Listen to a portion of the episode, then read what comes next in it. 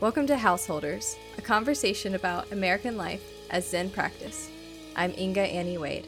And I'm Kyosaku John Mitchell, and we're lay members of the Atlanta Soto Zen Center.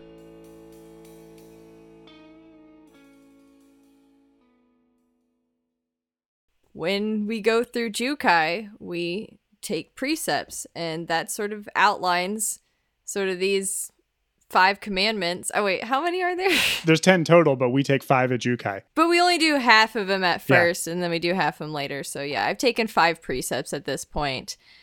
And they're kind of like the total like the 10 commandments of Buddhism or something like that and there a lot of them are kind of similar to the 10 commandments. That's true actually.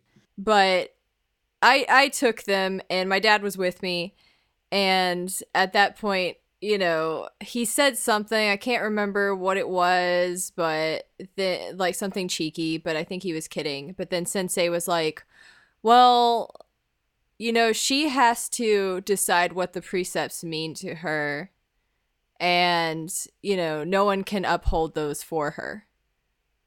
You know, so in other words, like, uh, I could maybe like do something that might sort of be against the precepts, and my husband be like, um, Annie, you know, you're not supposed to do that. Uh, it's really none of his business or anybody's business. The the precepts are between uh, me and myself and my practice. And in that way, it seems like we interpret, we all tend to interpret them a little bit differently. Mm-hmm. And I'm sort of interested how you have felt about the precepts and what they mean to you and kind of the the thoughts that you've had totally. about them. I have thought about it a lot. The reason I've thought about it so much, I think, even since taking them, is that I am coming from what you might call a very precept heavy religion that I was raised in, namely Judaism, which doesn't really relate to its rules as precepts in the same way that Buddhists do. It relates to it as law. And and I think that that has that that has evolved over time in Buddhism. I mean, I think that it's pretty clear that in the Pali Canon, the rules that the Buddha was laying out for monks were considered were considered the law for them, and they were kicked out of the sangha if they violated them. Uh, at least so, a lot of them. And these are the grave precepts, these five that we've taken, and the remaining five grave precepts that you take uh, when you become a disciple are the are the ones that are a big deal. I mean, that, that it seems like things, rules, religious rules that come in sets of ten are generally a big deal. uh, but but like Buddhism, Judaism's understanding of of the law and what the laws even are and what they say, what the word, the letter of the law is, has evolved a lot over time too, to the point that sort of modern Judaism, it's not really a modern construction. It's a pretty pretty old construction of law at this point, but rabbinic law is way more complicated than the 10 commandments or even, you know, the you know whatever number of commandments there are in the actual Bible. There are now many much more specific and much more everyday kinds of laws that Jews are supposed to follow. And only, I mean, the definition of Orthodox is basically you follow the, the rabbinic law.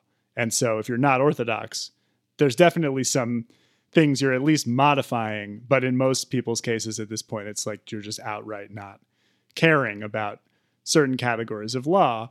But either way, and especially in a sort of moderate tradition like my wife and I are, we're both raised in and, and are in now, uh, your your behavior is always in relation to the law, whether you're breaking it or obeying it, and that does connect to the way I understand the Buddhist precepts in my life. You know, whether I'm whether I'm upholding them or not upholding them, I'm in relationship to them, and I think of that as a sort of generative, constructive process of like, okay, I'm I might be, for example, uh, intoxicated right now uh, mm-hmm. And that I understand that I took a precept not to cloud the mind with intoxicants. But the, the presence of that precept alone is still sort of doing causing me to do the practice even if i'm in violation of it you know as opposed to just Yeah, not thinking yeah. about it so I, I did sort of come in with that skill from Ju- from my relationship to judaism but i also came in with a lot of sort of self-monitoring like super ego it, it wasn't really instilled by god exactly like god watching over me to see if i break the law but but there was a sort of internalized version of that where like this is what a jewish person does. This is how you are a good jew. Like all the other jews have to be good too. Like wh- am i worse? Am i going to be a worse jew than them or am i going to be you know an upstanding citizen and uphold the law? All Mhm. that kind of moral thinking as much as i rebelled against it throughout my life it just sort of worked its way in to the point that i do kind of i kind of can't help feel that way about the buddhist precepts that i've taken sometimes.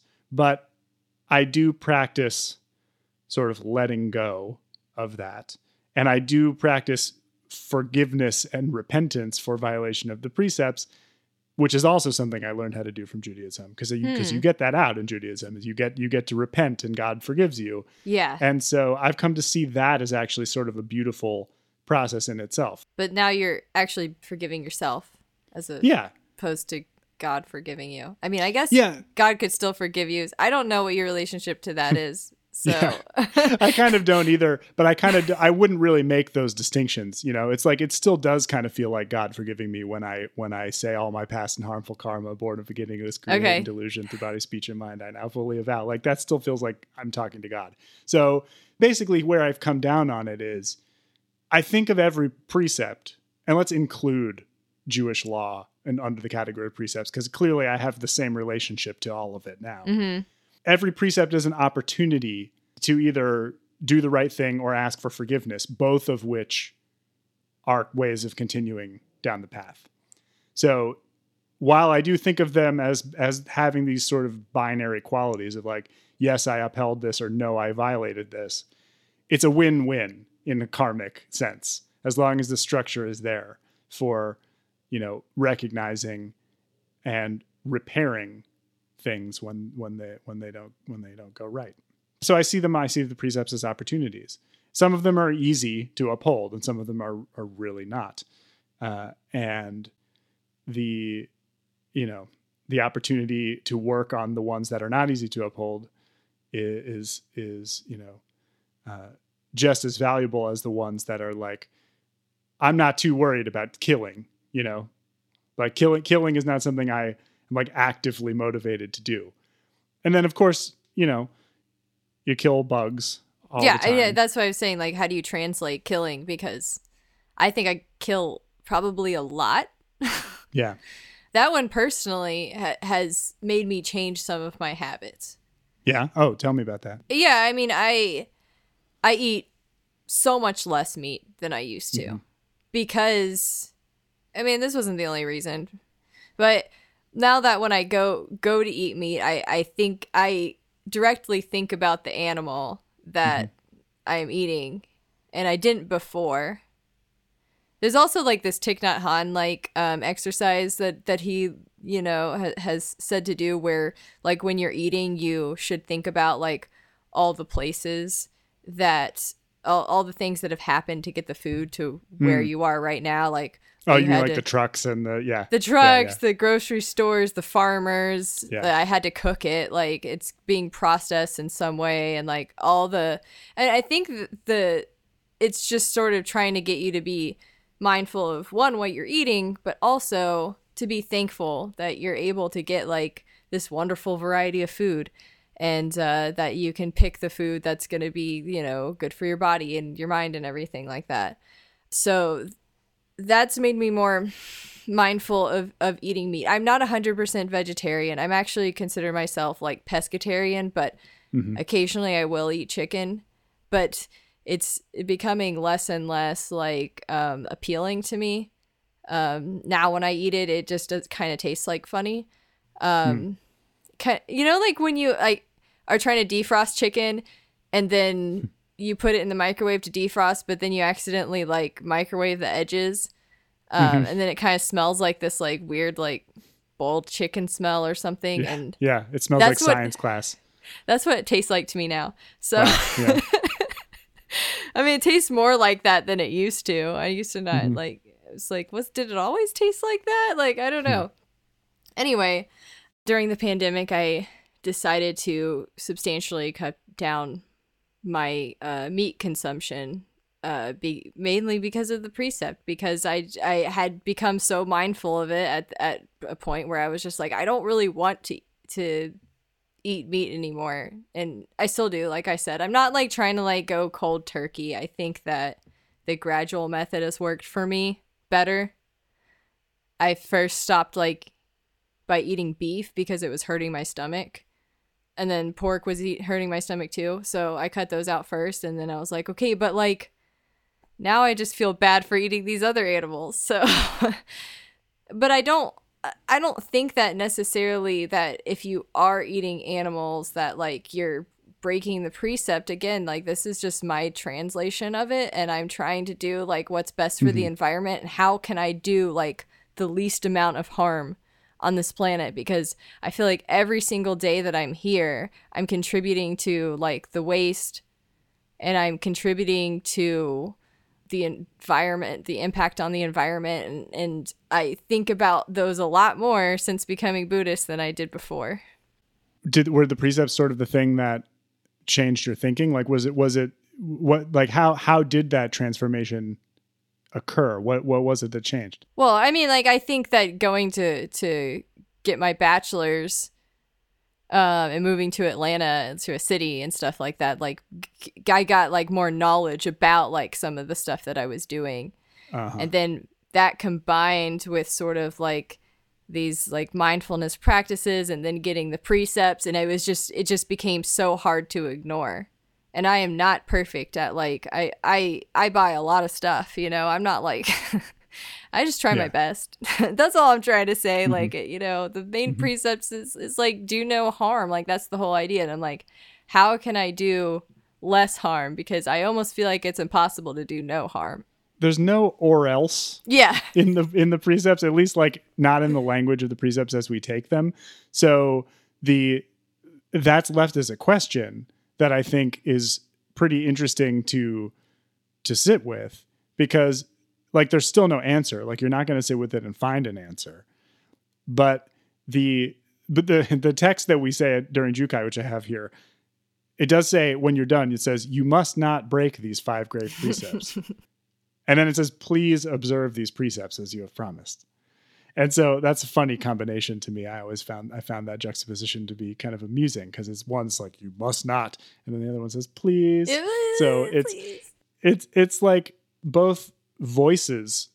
I mean, that's kind of the way these things work, right? Like there's voices in in your Mhm. mind or heart or something that that chime in when you know you're in a situation and you're going to make a decision and that's sort of how religion always operates and the thing i find interesting about the precepts that we've taken in the in the ceremony in which we took them uh, is that both voices are there. There's the stern serious voice and then there's like the the polite pl- please good manners voice. And the you know whichever whichever one sort of comes up in your in the real situation is the one that brings you into relationship with the precepts. But there's no there, there's no consequence that's like laid out in any concrete terms you know we'll talk about it elsewhere we'll talk we'll talk about karma and rebirth and all of that stuff but zen really doesn't use those things this way as like moral imperatives Right, I agree. I think there are there are consequences like the law of cause and effect, you know, karma is going to they're going there's going to be a,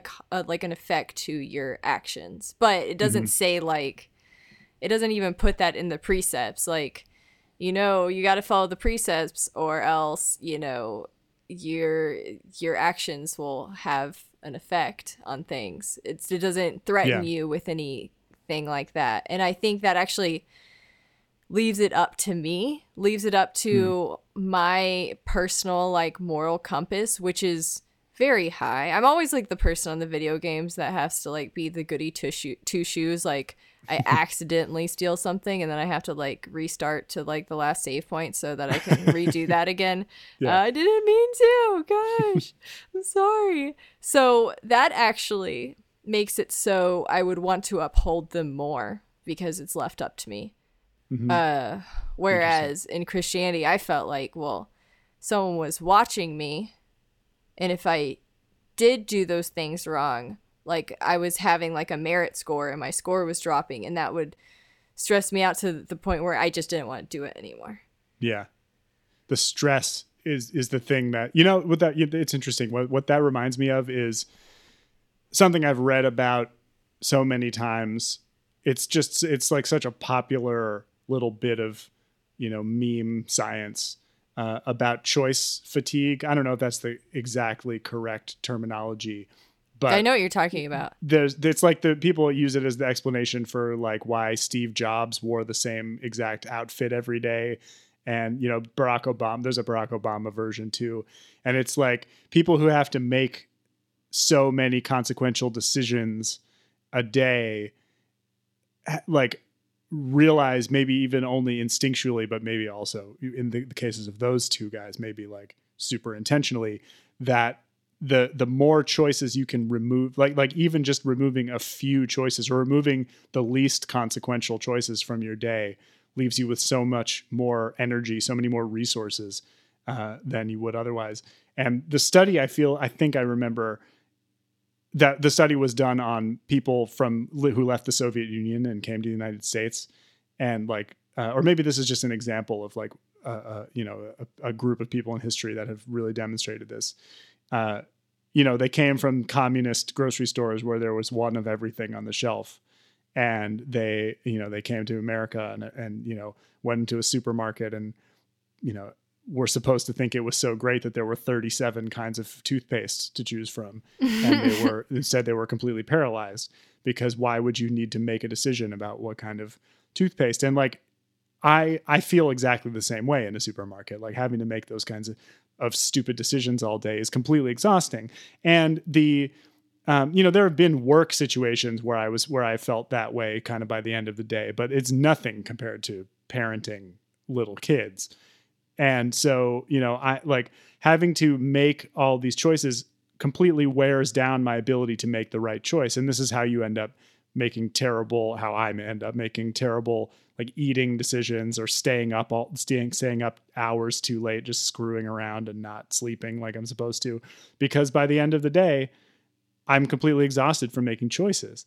And so the, there's the the idea behind this sort of research into this choice fatigue is that it has moral implications because if you're exhausted from making choices and you just progressively make like the easier shortcut decision all like over the course of the day how are you supposed to make like a difficult but moral choice by the end so having to make choices free moral choices all the time you run out of steam for it and precepts serve as a sort of automatic choice making machine so that you're relieved Hmm. from the burden of having to make that moral decision for yourself I never thought about it that way.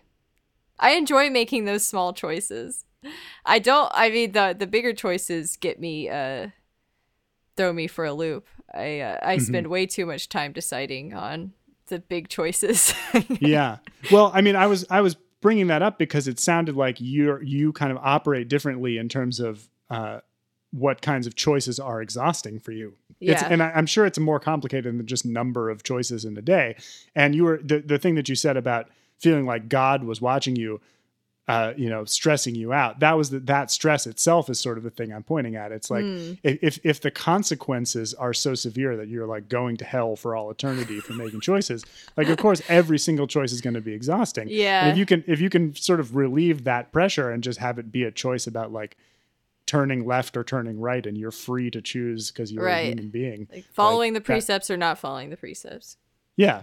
And there's way if there's way less pressure, it makes a lot of sense that there's way less stress about the choice and that leaves you sort of more free to make more. Even even still if you feel like maybe there's there isn't a uh specified consequence is there a consequence for you on a personal level for not following what you have deemed the precepts in your personal practice The, well, I mean, like I said at the beginning, there there are I kind of impose consequences on myself, and I'm not and I'm not so into that. The the the guilt being the main one, and I think people from various religious Yeah. backgrounds have this Yeah. problem.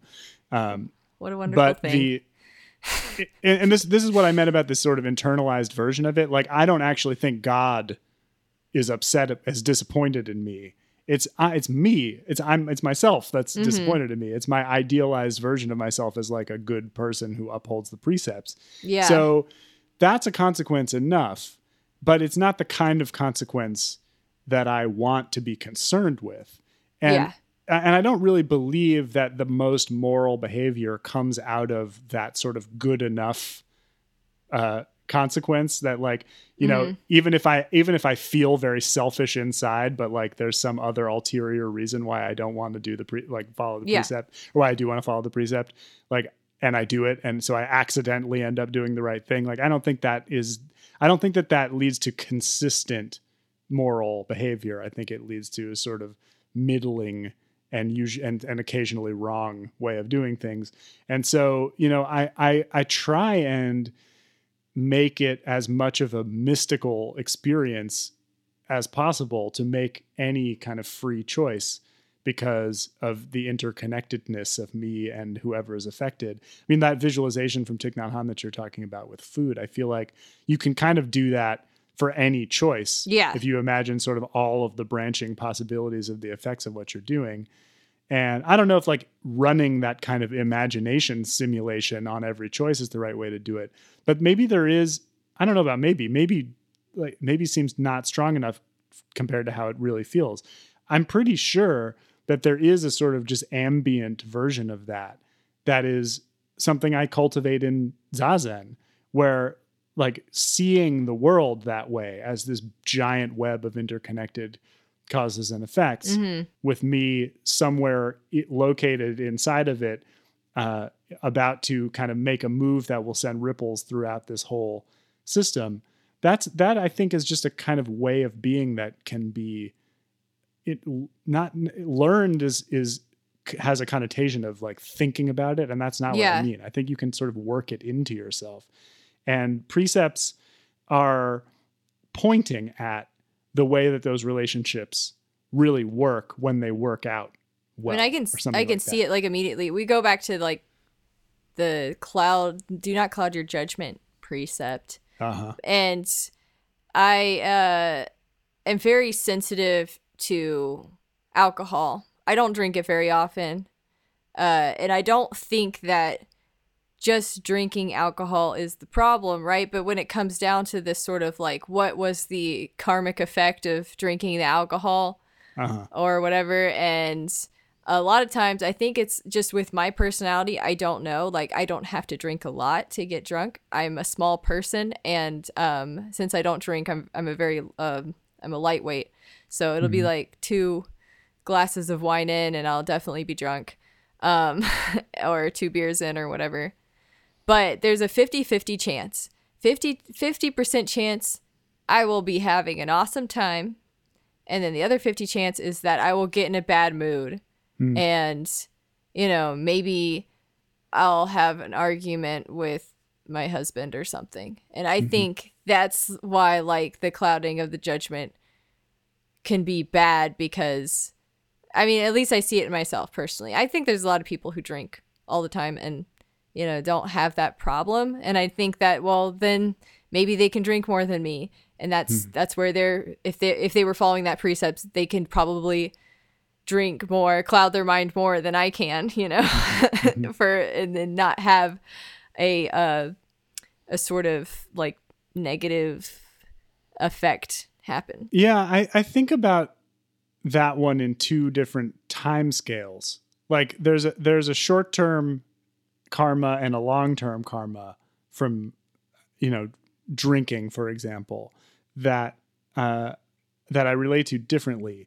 The the precept, the way it's worded, is about clouding the mind, and you know this precept has a long, weird history throughout Buddhism of like de- meaning definitely like being intoxicated in the most literal sense is is like a grave offense to like it's okay to drink you just can't sell alcohol because then you're like trafficking in intoxication. And like there's there's just there's all these different places and times in buddhist history where this precept has changed. But the way that it's come down to us and i think it's been this way for a while um, I, th- I, think that our that the the Soto Zen version of the precepts has a sort of grounding in like Bodhidharma, like it's a it's a it's basically the Zen way of understanding the precepts, and it says don't cloud the mind with intoxicants in our translation, and so to me that always seemed to be about can, like can well I mean I what what it's I don't know if this is what it's about, but the way that I've evaluated my adherence to that precept is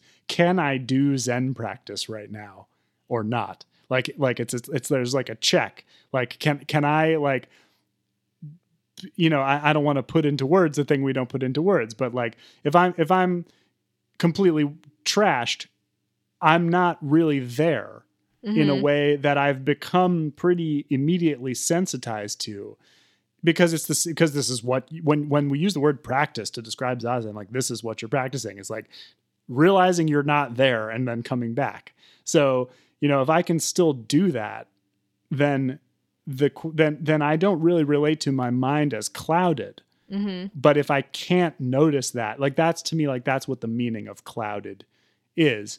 Uh, or intoxicated is. And of course, the, so so that sounds like a loophole. Like, okay, now I can drink four beers because I can still pretend. It also seems more rigid. Well, that's yes, that's what because you say. can be intoxicated on things that aren't even drugs at all. Yes, exactly. Like a person that you're obsessed with, or something else that you're obsessed with, or TV, or social media, or anxiety, or uh, hunger. Yeah, and, you know, absolutely. Like, and and so and and I don't and so this is what I was going to say in my defense is like I'm not using a loophole to make it so that I can drink a beer. I'm actually re- really taking seriously the idea that intoxication is the problem, and I'm not trying to sort of load any particular behavior or substance or whatever with any kind of magical like holiness or or like profanity or something it's it's it's intoxication itself that's the problem. And intoxication comes from all kinds of places. See the thing is is but it goes goes hand in hand. A lot of times at least i think that these type of intoxicants can make you become intoxicated on some other emotion like anxiety or something like that. So yeah, right. you know sure. i think i think it's all about this whole like balance of trying to be your most balanced self mm-hmm. at all times and how can you do that and part of that is making sure you eat on time and sleep on time and exercise and stuff like that so that you don't get intoxicated on hunger or yeah. tired sleepiness or whatever. I think that's really beautifully and comprehensively put. And then the other thing I want to add is the th- is the long-term version of the fifth precept which is like not so much about whether, whether I'm intoxicated right now, but it's like tomorrow morning how am I going to feel?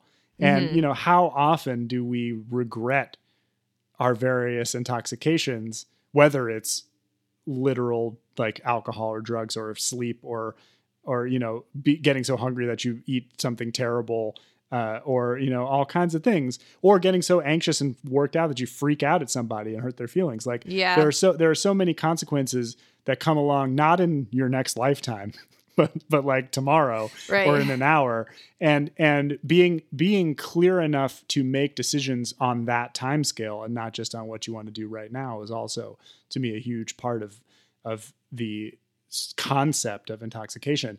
But all of this is still in the service of just staying balanced just like you said. And you know maybe maybe the metaphor is more useful than uh, than than anything else we could say about what the precepts are or what they mean or how you should uphold them. Because you know you don't think about where you're putting your foot when you're balancing. You're feeling your whole body at once and mm-hmm. and if you lose contact with any part of you or any motion or force or sensation that you're having and start thinking about your feet or your ears you're going to fall off and that the the precepts sort of represent like all of the different little movements, adjustments that you mm-hmm. make to stay balanced.